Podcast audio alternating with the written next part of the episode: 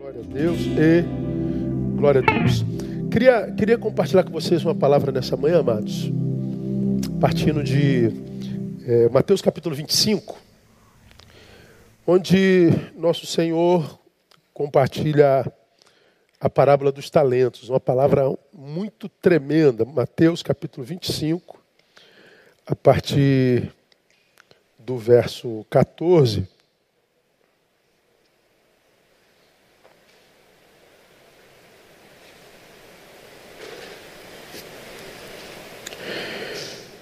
Ele fala sobre o investimento dos talentos, a parábola dos talentos. E ele diz assim, ó: porque é assim como um homem que, ausentando-se do país, chamou seus servos e lhes entregou os seus bens. A um deu cinco talentos, a outro dois e a outro um. A cada um segundo a sua capacidade. E seguiu viagem.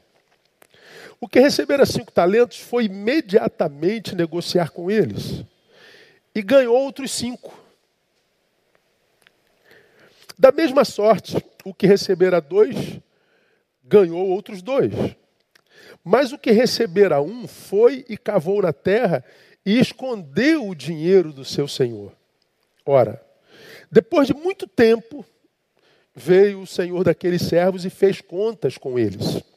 Então, chegando o que recebera cinco talentos, apresentou-lhes outros cinco talentos, dizendo: Senhor, entregaste-me cinco talentos, eis aqui outros cinco que ganhei. Disse-lhe o seu senhor: muito bem, servo bom e fiel. Sobre o pouco foste fiel, sobre o muito te colocarei. Entra no gozo do teu senhor. Chegando também o que recebera dois talentos, disse: Senhor, entregaste-me dois talentos, eis aqui outros dois que ganhei. Disse-lhe o seu senhor: muito bem, servo bom e fiel. Sobre o pouco foste fiel, sobre o muito te colocarei. Entra no gozo do teu senhor. Chegando por fim o que recebera um talento, disse: Senhor, eu te conhecia, que és um homem duro, que ceifas onde não semeaste, e recolheste onde não joeraste, e atemorizado fui a esconder na terra o teu talento, eis aqui tens o que é teu. Ao que lhe respondeu o seu senhor: servo mau e preguiçoso, sabias que ceifo onde não semeei, e recolho onde não joerei? Devias então entregar o meu dinheiro aos banqueiros, e vindo eu, tê-lo-ia recebido em juros. Tirai-lhe, pois, o talento e dai ao que tem dez talentos. Porque todo o que tem, dar-se-lhe-á, terá em abundância. Mas ao que não tem, até aquilo que tem ser-lhe-á tirado. E lançai o servo inútil nas trevas exteriores. Ali haverá choro e ranger de dentes.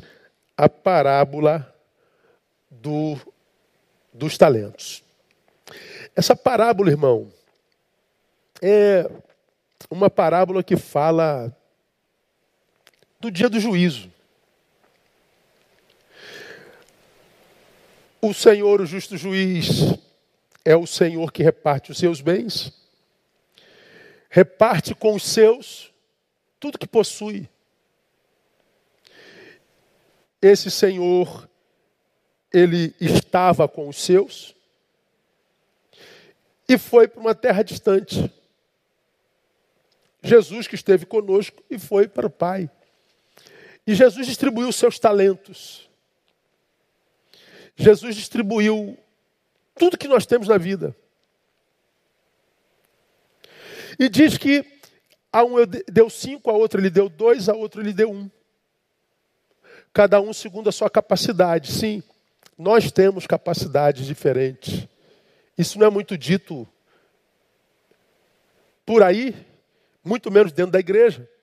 Mas nós temos capacidades diferentes, sim. Esse dedinho nunca será como o dedão, que nunca será como o cotovelo. Eles têm funções e capacidades diferentes. A igreja é a mesma coisa.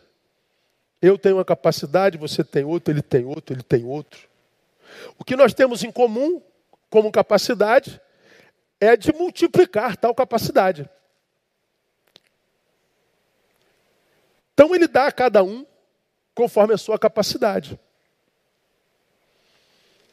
O que tinha cinco, diz o texto, imediatamente trabalhou, investiu, multiplicou. O que tinha dois, trabalhou, investiu, multiplicou. O que tinha um, diferente dos outros, enterra. E quando o Senhor volta, porque o Senhor vai voltar, é a promessa dele, e coloca todos diante de si, e nos colocará a todos diante de si, para saber o que, que nós fizemos da nossa vida, o que, que nós fizemos com o nosso talento, se nós fomos alguém que foi canal dele e multiplicou, fazendo chegar a outros, ou se nós enterramos o talento pelo egoísmo, pelo medo, pela covardia e por qualquer outro sentimento. Ao que tinha cinco e multiplicou devolvendo dez, a palavra diz que o Senhor diz a ele: muito bom, servo bom e fiel, sobre o pouco foste fiel, sobre o muito tu colocarei. Ele recebeu o seu galardão. Mesma coisa com o segundo, mas o terceiro é aquele que, diferente dos dois, tem o discurso bonito. Eis que eu te conheço. Mas, a despeito de dizer eu te conheço, ele diz: tive medo. Como que vai ter medo de um patrão que divide todos os seus bens com os seus funcionários? Como que se vai ter medo de alguém que confia tudo que tinha aos seus funcionários? Então, o que tinha um talento, ele, ele tem discurso, mas não tem atitude. E porque, embora tendo discurso impressionante, mas um discurso desprovido de atitude, o que vale são nossas atitudes. Por suas atitudes, ele foi condenado. Servo mau e fiel. Essa parábola, irmãos, ela, ela traz alguns ensinamentos importantes para nós. E eu queria compartilhar alguns desses com vocês nesses minutinhos que, que nos cabem. Primeiro, lembrar que a parábola é dos talentos. Para você ter uma ideia, talento era uma medida de peso, não financeira. Não era uma moeda. Um talento, ele era... É, por exemplo, um talento grego, ele equivalia a vinte e seis quilos, desse quilo que a gente conhece aqui no Brasil. E o talento romano pesava trinta e dois vírgula três quilos. Então, quando se falava de um talento, nós falamos de uma coisa que, se na Grécia, para os gregos, pesa vinte e seis quilos, se em Roma, para os romanos, pesa trinta e dois vírgula três quilos. Então, nós estamos falando de uma coisa de peso. E o talento era a medida que poderia ser usada para para medir prata, ouro ou grãos. Ah, eu quero é, meio talento de, de, de, de arroz. Eu quero é, é, dois talentos de prata, é, cinco talentos de ouro. Então, era uma medida de peso. Agora, para você ter uma ideia... Por exemplo, um talento de prata. Só para a gente ter noção do que Jesus queria dizer. Um talento valia o equivalente a seis mil denários. Preste atenção no que eu estou lhe dizendo. Um talento de prata, ou seja, trinta e dois quilos de prata para os romanos, equivalia a seis mil denários. Um denário equivalia a o salário de um dia de um trabalhador. Quanto que você ganha por dia? Pois é, é esse valor multiplicado por seis mil. Um denário era o salário comum, médio, de um trabalhador no tempo dessa parábola. Então Jesus está dizendo que ele distribuiu para cada um seis mil denários, ou seja, para o que deu. É, ganhou cinco talentos, cinco vezes seis mil denários. Dois talentos, dois vezes seis mil denários. Um talento, seis mil denários. Se a gente traz isso para o dia de hoje, um talento era salário, portanto, de dezesseis anos e meio de um trabalhador comum. Seis mil dias. Quanto que eu e você receberíamos em seis mil dias, ou seja, em dezesseis anos e meio? Pois bem, foi algo dessa soma que o patrão dividiu com seus trabalhadores. Ou seja, o que o patrão dividiu com os seus era algo de grande valor. O que Deus dividiu comigo e com você foi algo de e, e, in, incomparável valor. O que Deus deu a mim e a você não foi qualquer coisa, não. O talento que eu tenho, o talento que você tem, ele custou preço. E custou preço de sangue. Custou preço de vida de um Deus que se encarnou, que encarnou por amor a nós. Então, quando a gente, é, por exemplo, desvaloriza a vida, a gente está desvalorizando os talentos que nós temos nessa vida e que sequer muitos de nós reconhecem que tem, ou reconhece que tem, mas é, é, decidiu desistir deles. Decidiu ficar pelo caminho.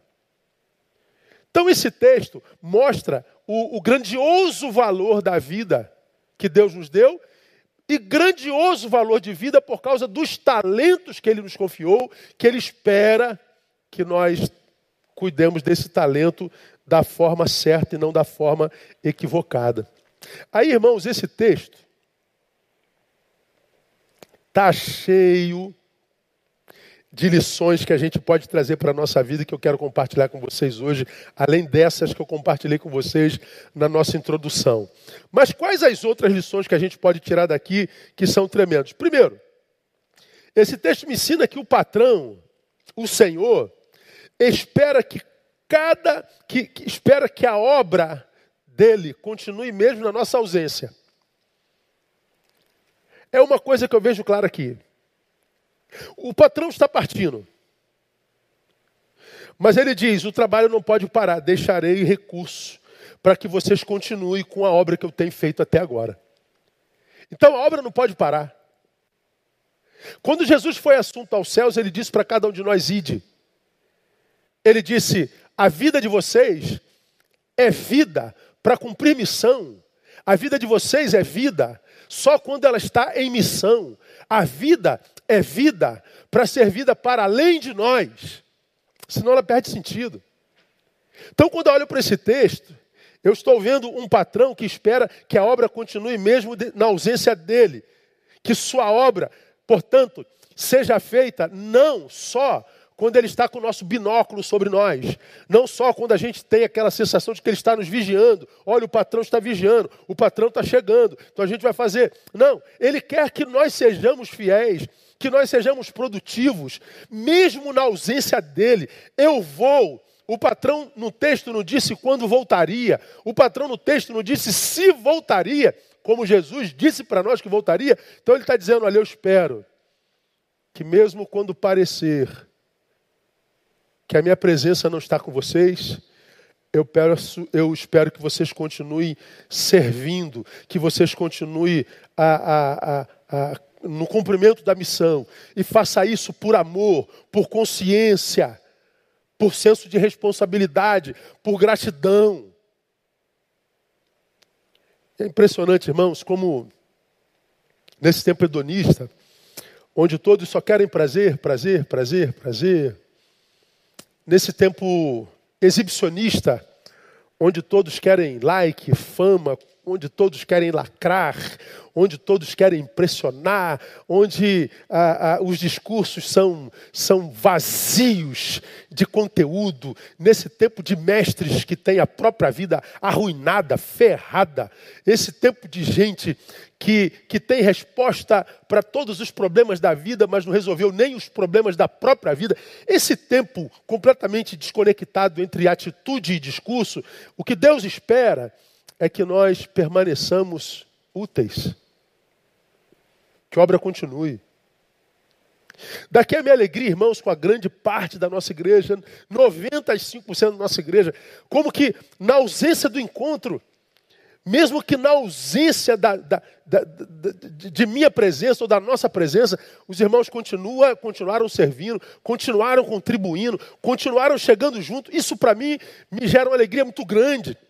Gente ligando, pastor, eu preciso fazer alguma coisa, eu quero servir. Aonde que eu posso ser usado? Essa semana alguém me ligou e falou, pô, pastor, eu, pelo amor, ele não é membro de nossa igreja, mas ele foi de tal forma alcançado pela graça que ele diz, pô, Neil, me ajuda aí, onde é que eu posso servir? É, vai começar a obra lá do tabernáculo, eu posso carregar um balde, eu posso fazer qualquer coisa? Ó, oh, empresário, dono do próprio negócio. Mas essa sensação de que a vida só encontra sentido na missão, e é verdade. Isso é um tempo, irmãos, em que nós estamos, como sociedade, como igreja, sendo postos à prova. O patrão que foi embora, mas os olhos estão em todo lugar, sabe como cada um de nós vive a própria vida. Se nós estamos cumprindo a missão ou não. Ele espera que sim.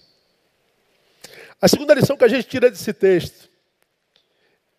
Os bens do patrão são também bens de seus servos. Olha, eu estou precisando me retirar, eu estou precisando me retirar. Mas os meus bens, a partir de agora, são seus bens. E ele diz, porque assim como o homem que, ausentando-se do país, chamou seus servos e lhes entregou os seus bens. Os meus bens são seus bens. Esse texto revela a generosidade e a bondade de Deus. Um Deus que é grandioso em generosidade. Um Deus que é incomparável em bondade.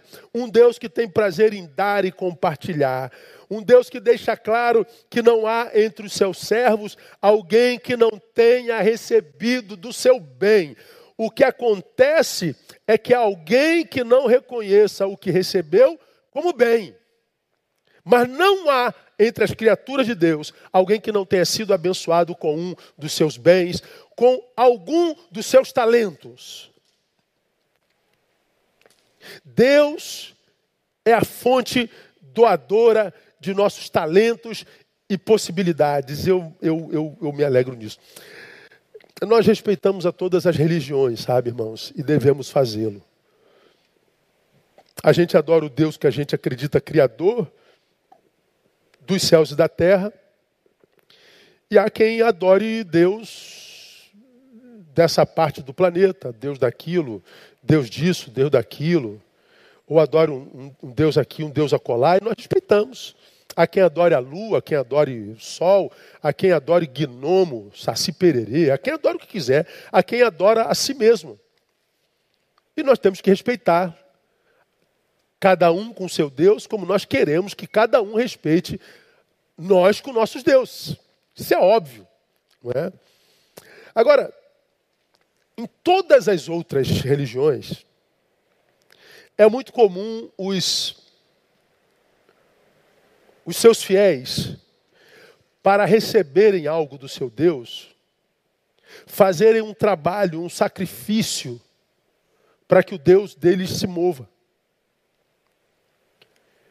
Então, é muito comum que se oferte um trabalho para que a sua entidade trabalhe. Nós, cristãos, temos um Deus que é o oposto disso. A sua palavra diz, nunca se viu, nem nunca se ouviu, de um Deus semelhante a ti. Um Deus que trabalha em favor daqueles que por ele esperam.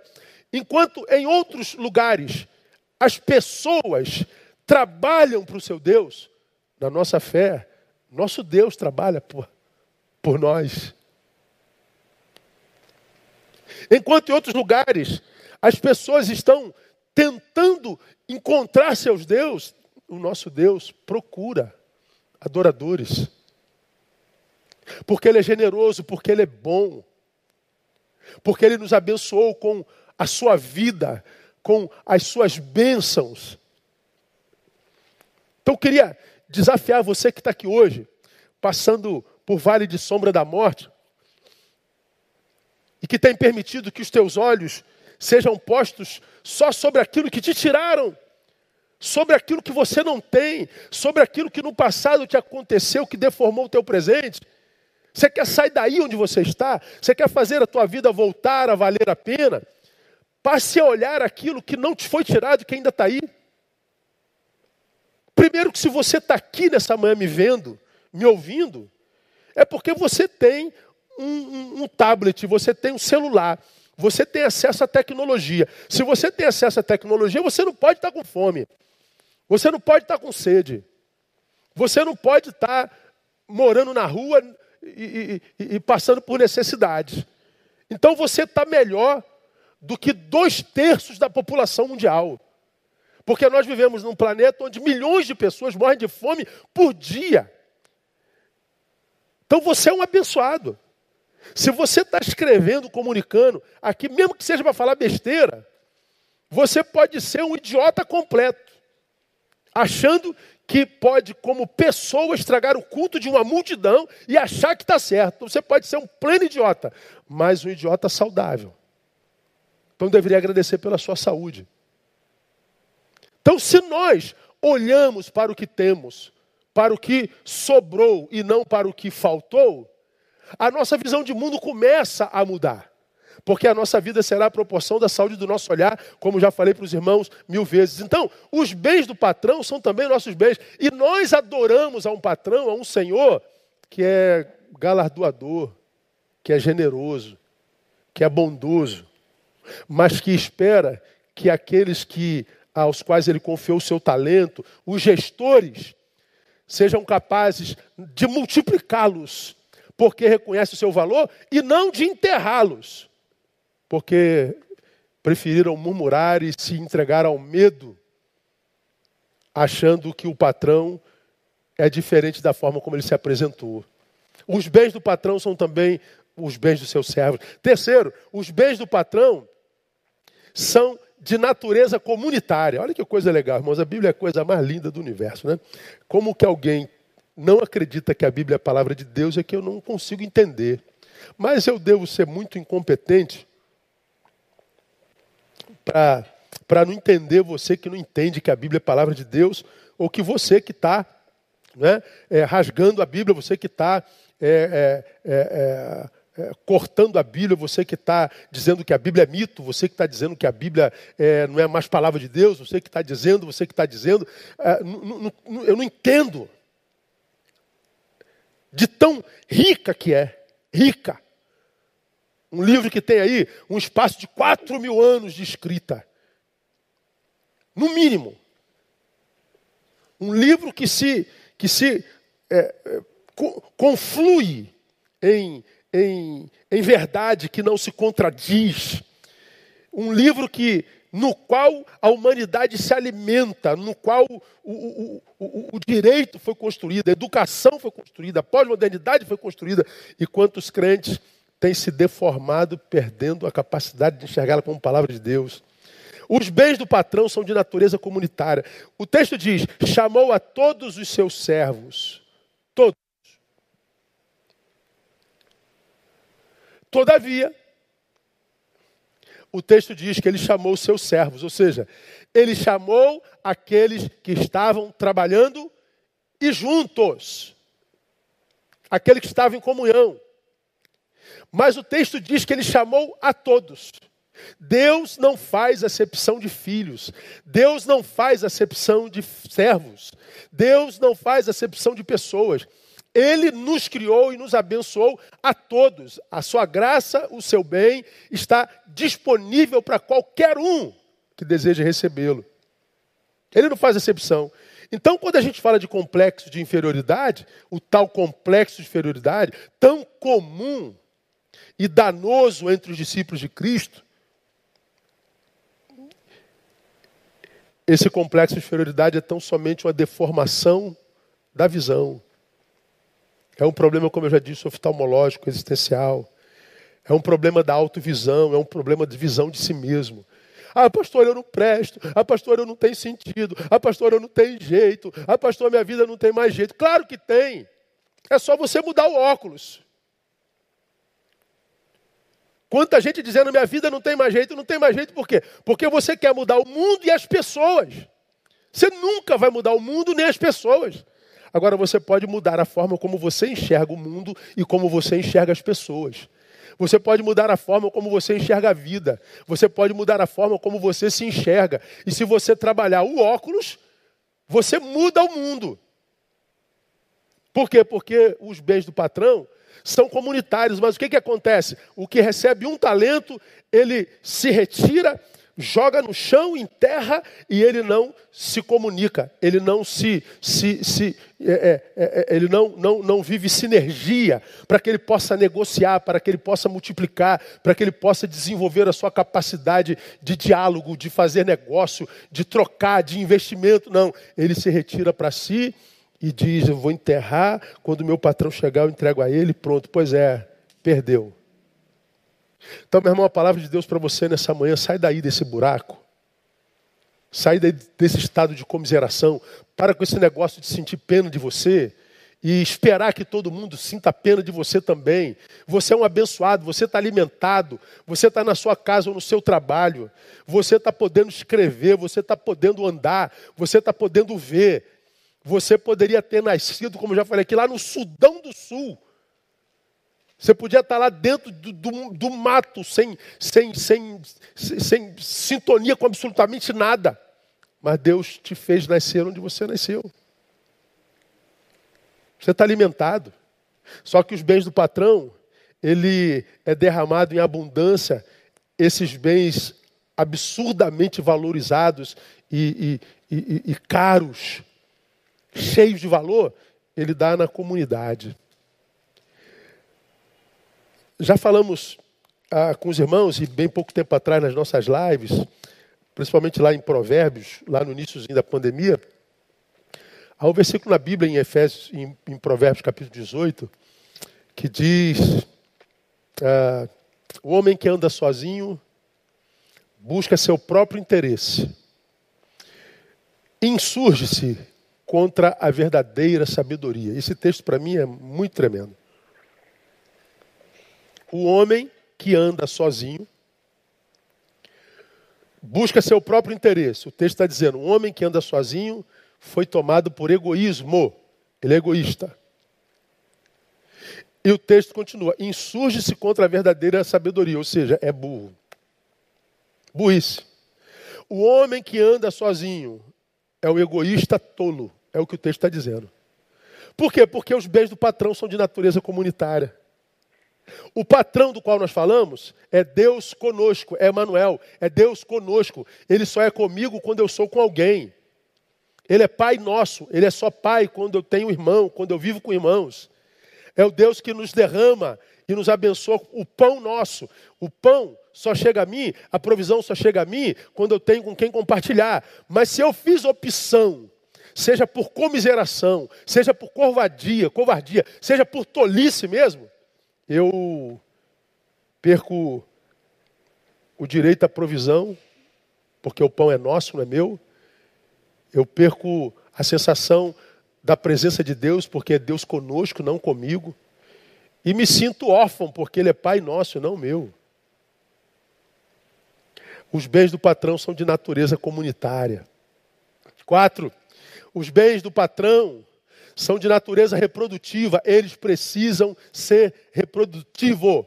Verso vinte, então chegando que recebera cinco talentos, apresentou-lhes outros cinco talentos, dizendo: Senhor, entregaste-me cinco, eis aqui outros cinco que ganhei. Chegando também o que recebera dois talentos, disse: Senhor, entregaste-me dois, eis aqui outros dois que ganhei.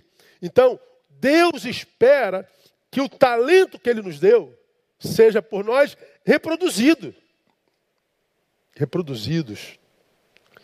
Agora isso vai depender do quê? Depender dos seus gestores. Vai depender de cada um de nós. Por isso que eu acredito que o texto lá no início diz: ele, ele, ele, ele compartilhou segundo a competência de cada um. Por que que o recebeu cinco recebeu cinco, o que recebeu dois recebeu dois, o que recebeu um recebeu um? Porque Deus conhece os seus filhos, Deus conhece os seus servos, Deus conhece, sobretudo, grave isso, a saúde do nosso senso de valores. Ele sabe, hoje, o valor que você dá às coisas dele. Ele sabe, na tua lista de prioridade, em que lugar ele está. Imaginemos que as nossas prioridades sejam uma fila. Número um, número dois, número dez, número vinte, trinta. Deus sabe em que lugar da fila ele está nas tuas prioridades. Eu imagino que ao que recebeu cinco, ele deve ter se visto no primeiro lugar da fila. Opa, esse garoto está com senso de, de valor saudável. Toma cinco talentos. Cinco vezes seis mil denários. Uma riqueza estrondosa. Ah, o outro está lá no número três. Toma dois. O outro está lá no número trinta. No final da fila. Toma umzinho, tá, filho? Porque sem ninguém fica na minha presença. E como Deus não se equivoca, ele sabe o que nós somos nele e o que ele é para nós. Aquele que ele deu cinco, porque ele nos conhece, fez dez. Aquele que ele deu dois, fez quatro. Aquele a que ele deu um, ficou ali. Então, eu, eu, eu, Neil Barreto, se eu tivesse no lugar da história, da minha história, que no qual eu estivesse absolutamente infeliz, insatisfeito e realizado. Se eu estivesse num lugar, no momento da minha história, no qual eu estivesse questionando a bondade de Deus, fidelidade, fidelidade de Deus, se eu estivesse questionando tudo que Deus me deu, eu, eu, Neil Barreto, eu pararia e pensaria, meu Deus, o Deus que mandou o seu filho para morrer na cruz do Calvário por mim, não precisa provar mais nada para mim. Duvidou do amor de Deus? Pensa na cruz, irmão. Ele mandou Jesus. Para mim, um Deus desse não precisa provar mais nada. Eu sei que ele me ama. Bom, mas se esse Deus que me ama, a ponto de mandar seu filho, me permite estar onde eu estou,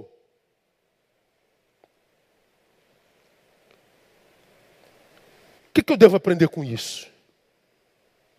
É, Deus deve conhecer meu senso de valores.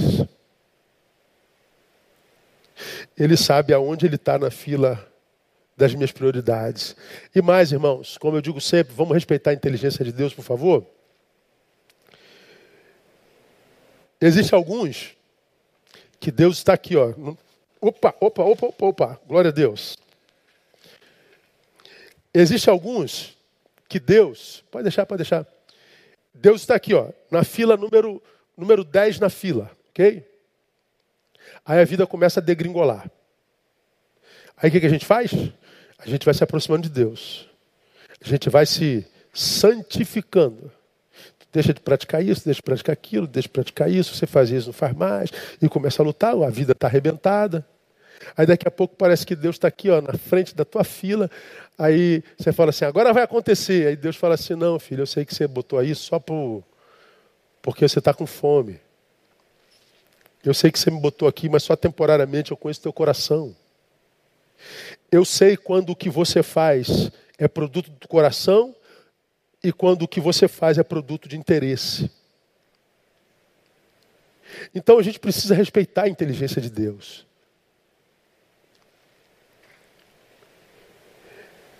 Essa parábola deveria nos fazer pensar. O que Deus me deu precisa ser reproduzido. O que Deus me deu precisa ser compartilhado. E ele espera que nós façamos isso. Mas ele sabe que isso depende dos seus gestores. Agora, eu, eu penso que até quando a gente compartilha, a gente pode cair em ciladas. Por exemplo, pense comigo. Se eu multipliquei, de cinco fiz dez, então a minha vida se torna um pouco mais confortável. Pois é. Esse conforto pode gerar acomodação. Ah, meu irmão, meu burro já está amarrado na sombra, meu ministério já está pronto, meu irmão, já fiz o que eu tinha que fazer, quer saber? Vou para a rede. Pois é, essa acomodação pode fazer com que os dez que você reproduziu não se transformem em vinte. Porque você se acomodou. Aí o que, que acontece? O patrão volta de novo, esperando receber vinte. Mas porque você já fez de cinco, dez, você achou que a missão acabou, não acabou. A nossa missão só acaba quando a gente chegar no céu. Então, a acomodação tem arruinado a vida de tantos crentes. Arruinado. A multiplicação, ela gera realização. Aquele senso de que a missão está sendo cumprida. Eu acho que essa... Esse sentimento é o sentimento mais precioso da, da humanidade. Saber que eu estou cumprindo a missão. Sim, isso é maravilhoso. Mas, se eu não presto atenção, esse senso de, re, de realização pode gerar em mim meritocracia. Eu posso achar que porque eu sou alguém que cumpre a missão, então eu mereço. Eu mereço, então posso cair em desgraça. Eu esqueço que se eu acho que mereço, eu anulo a graça. Graça é favor imerecido. Ora, esse, esse, essa multiplicação pode, pode gerar glória. Poxa, como que você é abençoado, Neil. Rapaz, você é uma bênção. Olha, menina, você é maravilhosa. Olha, a sua igreja é maravilhosa. Você é maravilhoso, glória. Isso gera glória. Isso pode gerar soberba. A gente pode achar que a competência é nossa. Não é não, irmão. Mas a nossa capacidade vem de Deus, diz a palavra. E o mais grave de tudo, irmão, a multiplicação, por causa de tudo isso que eu acabei de falar para vocês, pode me fazer pensar que o patrão agora sou eu. Com essa minha história, de um fiz dois, de dois fiz quatro, de quatro fiz oito, de oito fiz dezesseis. Agora eu estou com setenta. Olha aí, eu, eu sou o patrão agora. É, não é não, irmão. A gente continua servo.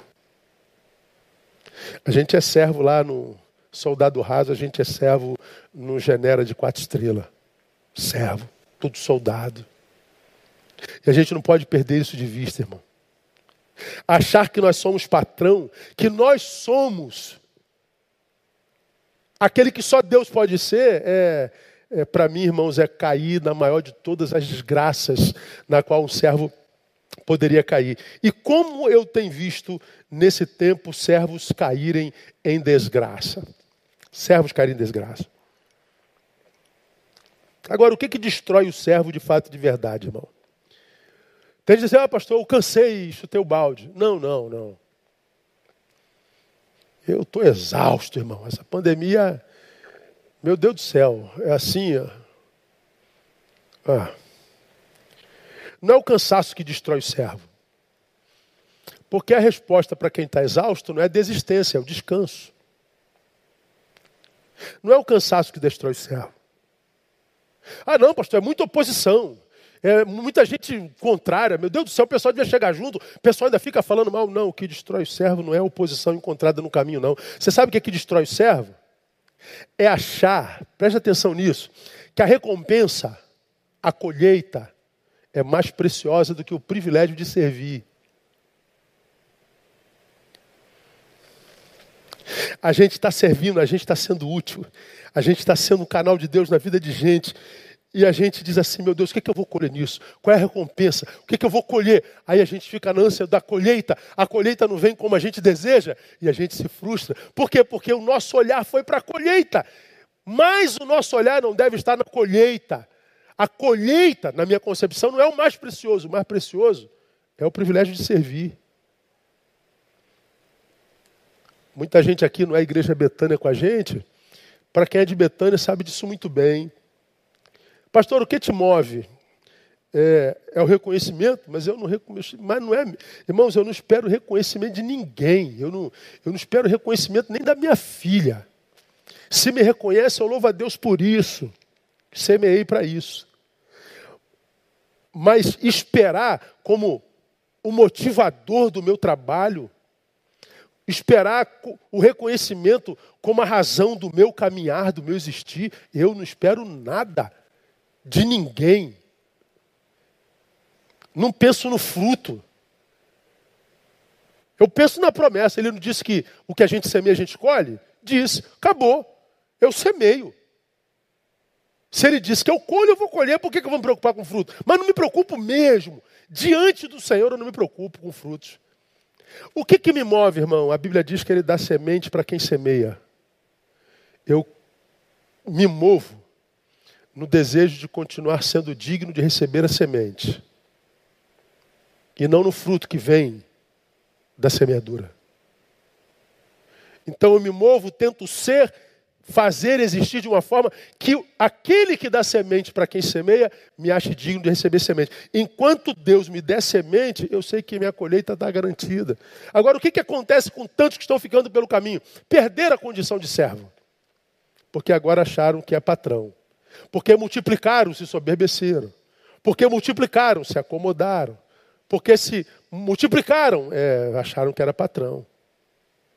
Então, se, se isso aqui é verdade, irmãos, um grande estímulo para que nossa vida continue a vida que vale a pena é a manutenção do espírito de servo em nós. O servo em nós só se mantém vivo servindo. Então, quando você para de servir, o servo que há em você vai arrefecer e vai morrer mesmo. Vamos caminhar para o final, ainda tem mais, hein? Os bens do patrão só sobrevivem se expostos. Acabou. Ele tem que estar em exposição. O verso vinte e cinco fala do camarada que escondeu o talento. E atemorizado, fui esconder na terra o teu talento. Eis aqui o que é teu. Aí o Senhor diz, você escondeu o talento? Não, meus talentos são para ser expostos. Meus talentos são para serem exibidos, vistos, tocados, encarnados. Eu não posso enterrar talento, eu não posso esconder talento. Por que que nós já aprendemos isso? Porque os nossos talentos, os nossos dons, são nossos, mas não para nós. Os meus talentos são meus, mas não para mim. Se eu tenho o dom do ensino, o ensino não é para mim, é para o aluno. Se eu tenho o dom da administração, não é para mim, mas para administrar as coisas de Deus. Se eu tenho o dom da misericórdia, é para exercer sobre o outro. Qual é o teu talento? O teu talento não é para você, é teu, mas não é para você. Quem escolhe viver para si não precisa de talento do patrão. Então tem muita gente que parou, enterrou o talento, resolveu estacionar e está dizendo, por que que Deus não vem? Porque ele só vai liberar da sua porção quando você voltar para o caminho. E mais, se você não fizer, diz o texto, que ele é capaz de tomar esse único que você tem e dar para quem tem dez.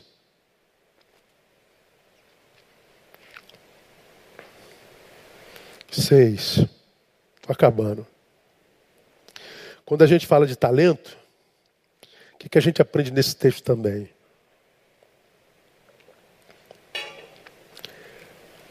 Ele precisa ser exposto, ele precisa ser multiplicado. Mas esse texto também me ensina que a sua multiplicação será como a proporção do amor que nós temos pelo patrão. Por que que você conseguiu multiplicar? Porque eu amo o patrão. Por que que você não multiplicou? Porque você não ama o patrão. Não, eu amo sim, da boca para fora. Olha que coisa interessante, irmão. Chegando por fim, final.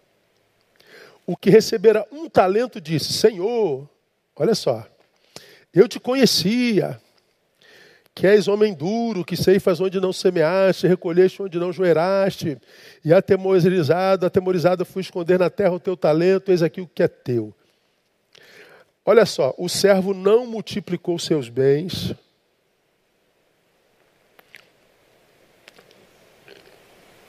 e o que não multiplicou seus bens foi o único que veio com discurso para o patrão. Eu te conhecia, não conhecia nada. Ele era o único que não conhecia o patrão, mas foi o único que disse que conhecia. É quase sempre assim, é cão que late não morde, né, irmão? Blá, blá, blá. Por isso a minha guerra com essa geração. Blá, blá, blá, blá, blá, blá, blá, blá, blá, blá, blá, blá. Ah, você não pode, você deve, você devia, você não tem, você... Cala a boca, irmão. Você não dá cabo nem da tua vida, irmão. Tua vida está toda desbaratada, embaraçada.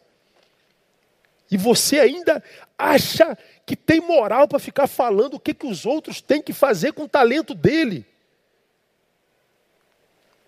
Você ainda acha que tem moral de dizer como é que os outros têm que administrar o talento deles.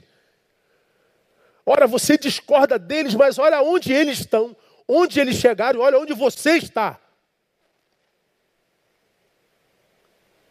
E vem esse enterrador de talentos dizendo, eu te conhecia. Ele dizia que conhecia, mas ele não conhecia nada. Ele não tinha conhecimento do patrão. Ele tinha imaginação a respeito do patrão. Ou seja, é um homem com a capacidade de diagnóstico absurdamente reduzida. É uma pessoa com capacidade de discernimento absolutamente reduzido.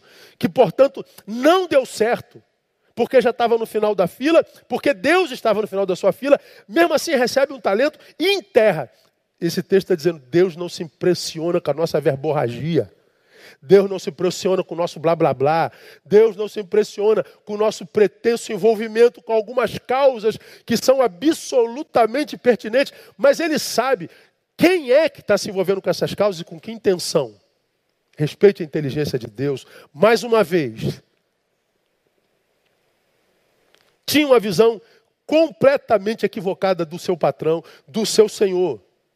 E foi por causa dessa visão equivocada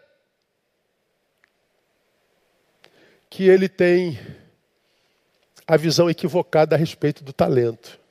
Talentos existem para enterrarem. Não, seu bobinho tolo.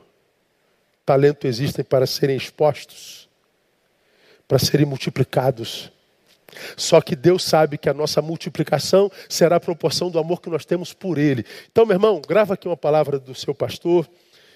Me sinto como pai de muitos de vocês. Você quer melhorar de vida, mudá-la completamente para melhor? Claro, pastor. Ama ao Senhor. Ama o patrão. Daqui vem a razão de tantos enterradores de talentos. De onde, pastor, sai essa, essa capacidade absurda que tanta gente tem de enterrar talento?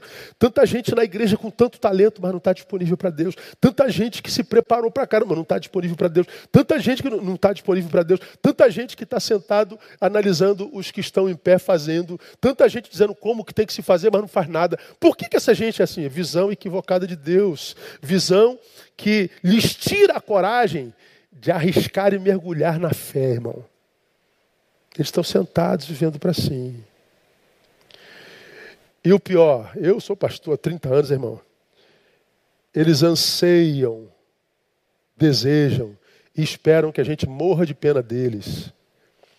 É, com o pastor Neil não rola, né, cara? Eu não tenho esse dom de trocar fralda de gente velha, você sabe disso. Quem está aqui na nossa igreja, acho que está aqui só porque eu sou assim mesmo. Não sou de passar a mão na cabeça de gente velha. De gente que morre de pena de si mesmo. De gente que é mimimi. De gente que insiste em dizer que o problema da vida é a vida e não o, o ser vivente.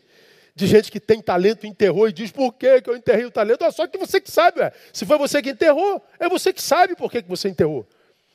Então para de murmurar e levanta daí. Tem uma vida inteira. Inteira ainda para ser vivida. Uma vida inteira. A gente precisa acreditar nisso, tomar posse disso. E não ficar sentado esperando que alguém faça por nós. As pessoas que nós esperamos que façam por nós também estão cheias de problemas, gente. É gente que está vivendo as mesmas angústias desse tempo presente. É gente que está perplexa por esse tempo esquisito que a gente vive. E a gente vai sentar esperando que elas venham nos socorrer. Não faça isso consigo. Isso é autossabotagem. Ah, como a gente queria... Não, fulano vai vir aqui. Beltrano vai vir aqui. Ele vai vir uma vez, duas, três, quem sabe. Mas ele não vai vir a vida inteira. Porque ele está cheio de problema. Ou será que eu estou falando bobagem?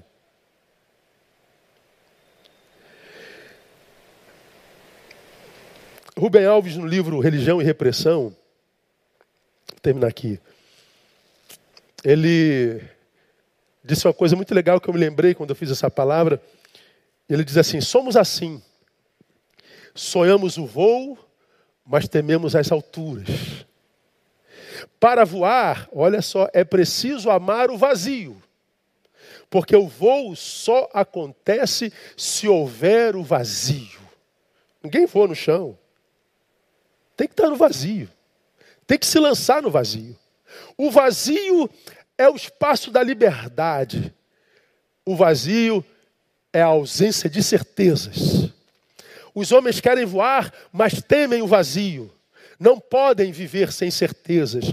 Por isso trocam o voo pelas gaiolas. As gaiolas são o lugar onde as certezas moram. Os que têm certeza, os que sabem tudo, os que são doutores na tua vida, que dizem como que você deve gestar o teu talento, eles têm certeza a respeito da sua vida. Todos eles presos em gaiola. Eu nunca me encontrei, ou me encontrei com muito pouca gente livre, bem, que se mete na vida de outrem. Mas Rubem Alves continua dizendo, é um engano pensar que os homens seriam livres se pudessem. Ué, não, pastor. Se os homens pudessem ser livres, eles não seriam, segundo Rubem Alves, é um engano pensar que os homens seriam livres se pudessem.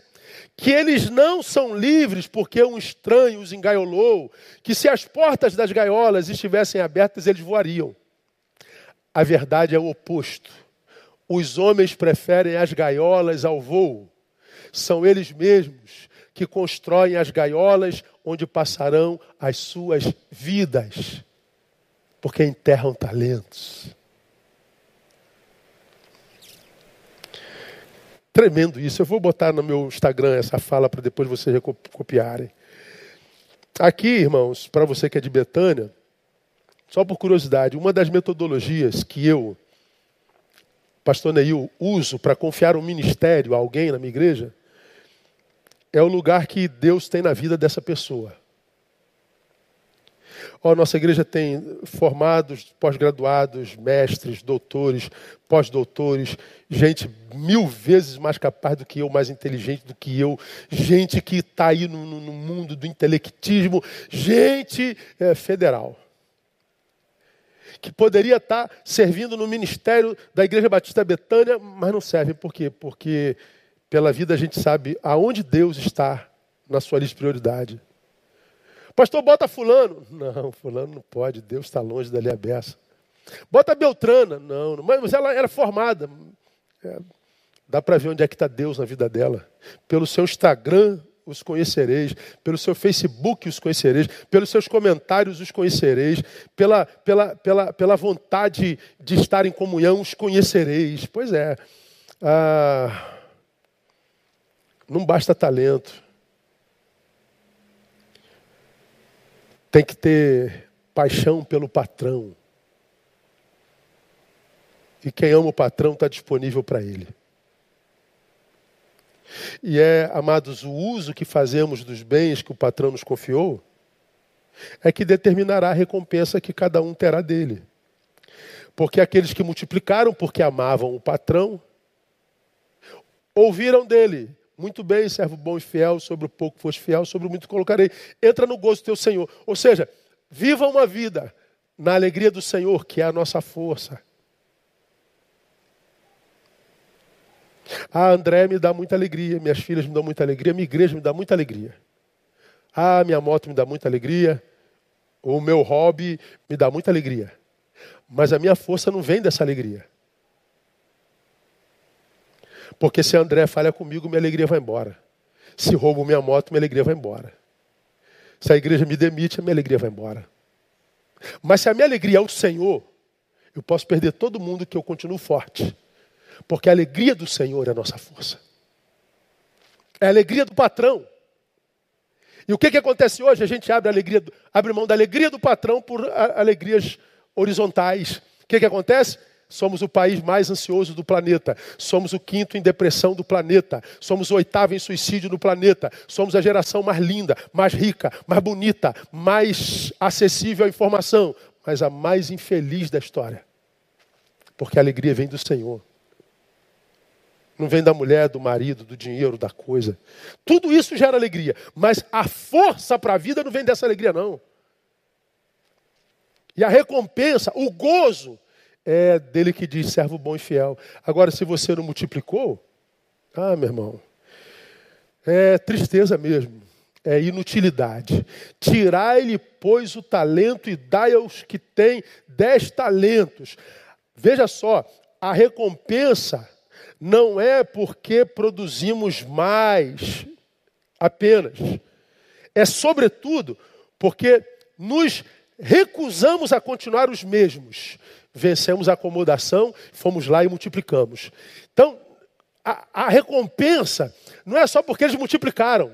É porque eles não se acomodaram, eles não se entregaram à preguiça, eles não se entregaram a, ao, ao medo, eles não se entregaram à covardia, eles não se entregaram a nada, eles não se acomodaram, eles se movimentaram. Então levanta daí, meu irmão, e se movimenta. Começa uma nova vida a partir de hoje. E você vai ver que o patrão não desistiu de você. Você vai ver que o patrão continua cheio de talentos para distribuir com os seus. O patrão tem prazer na, na, na alegria dos seus servos. O patrão tem prazer no prazer de seus servos. Termino aqui minha palavra, esperando que essa palavra possa confrontar você e gerar uma nova postura na tua vida. Que você se levante daqui nessa manhã para dizer, cara, eu vou multiplicar esse talento que eu sei que tenho. E você tem talento. O talento de acolher, o talento de ouvir, o talento de estender a mão. O talento de, de, de, de ensinar, o talento de, de, de, de, de viver em empatia nesse mundo tão antipático. Levanta daí e multiplica. E você vai ver quando você der o primeiro passo. A força do Senhor vem contigo. Porque como a gente tem aprendido, viver pela fé é dar o passo primeiro. Porque depois que a gente dá o passo, ele bota o caminho. Então levanta daí, dê o primeiro passo. E você vai ver que esse dia trinta de agosto pode, pode vir a ser o divisor da tua história. Pode mudar o teu futuro inteiro, porque o patrão é um patrão que tem muito prazer no prazer dos seus filhos. Uma vez eu disse aqui, e alguém escreveu alguma coisa em torno disso, eu, eu quando prego, eu sinto que eu dou muito prazer a Deus. Eu não falo com soberba nenhuma não, sabe? Quem me conhece sabe da minha... do meu prazer pelo, pelo, pelo oculto, como como está aqui, ó, nessa disposição, não, não apetece meu coração. Eu, se eu tivesse escolha, eu, eu teria uma profissão que me botaria dentro de um, de um escritório sozinho, atrás de uma mesa. Eu seria o anônimo dos anônimos, eu queria... se aquele que passaria pela rua, ninguém nem me visse. Se eu fosse escolher os meus talentos, ou o talento que eu queria ter. Mas Deus me deu alguns talentos que me expuseram. Tive que vencer minha timidez, tive que lutar contra a minha natureza, que é, é absolutamente intimista, é absolutamente endógena. E eu tive que botar a cara. E eu amo pregar porque eu sinto que quando eu prego, Deus se alegra. Deus sente prazer no meu prazer. E se eu sinto prazer de pregar e sei que Deus sente prazer quando eu prego, os prazeres se unem. O meu prazer com o prazer dele, então o prazer vai ao quadrado. Quem pode parar alguém que dá prazer a Deus? Pensa. Só o sujeito mesmo, se parar de dar prazer a Deus.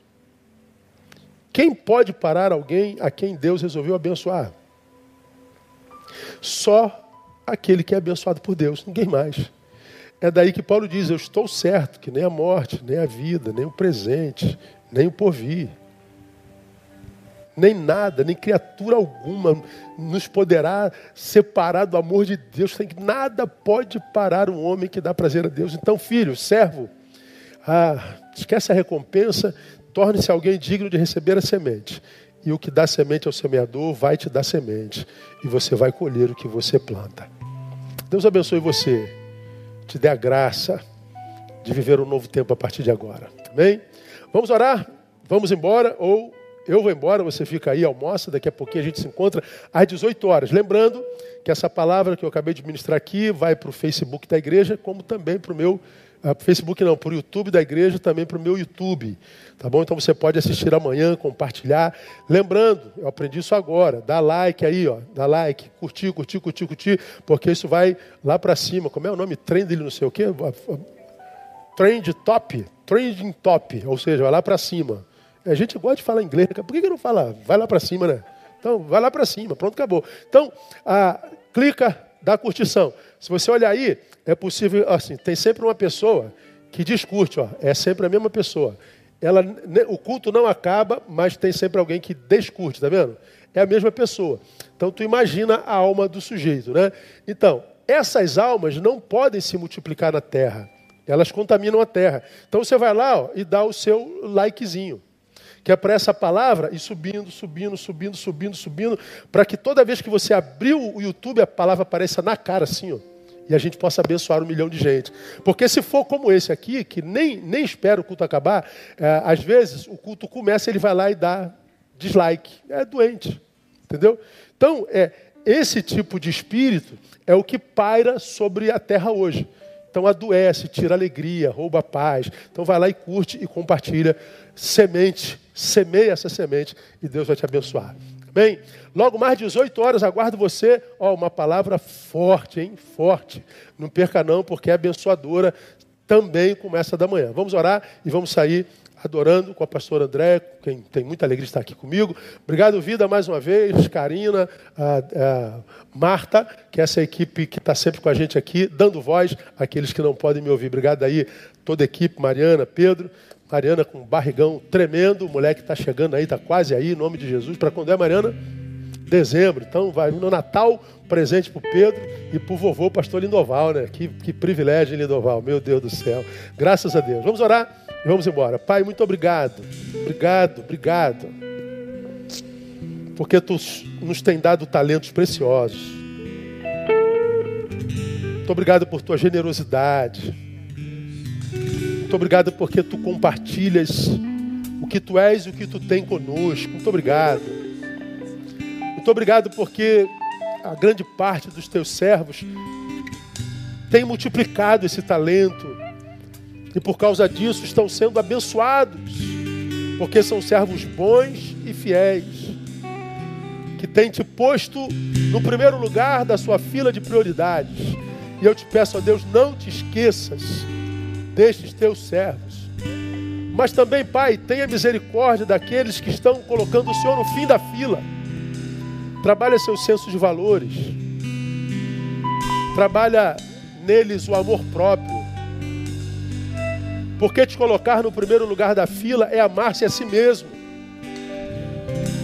Então restaura, cura esse amor adoecido que fez com que tu fostes para o final da fila.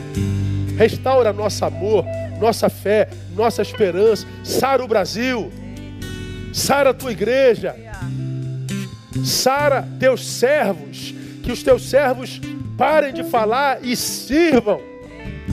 Que os teus servos parem de dizer aos outros como eles devem viver a vida deles e passem a viver a própria vida. Cura-nos, ó Deus. Pedimos em nome de Jesus nosso Senhor que reina. Amém e aleluia. Deus abençoe vocês. Até logo mais às dezoito horas. Vamos sair adorando aí em nome de Jesus.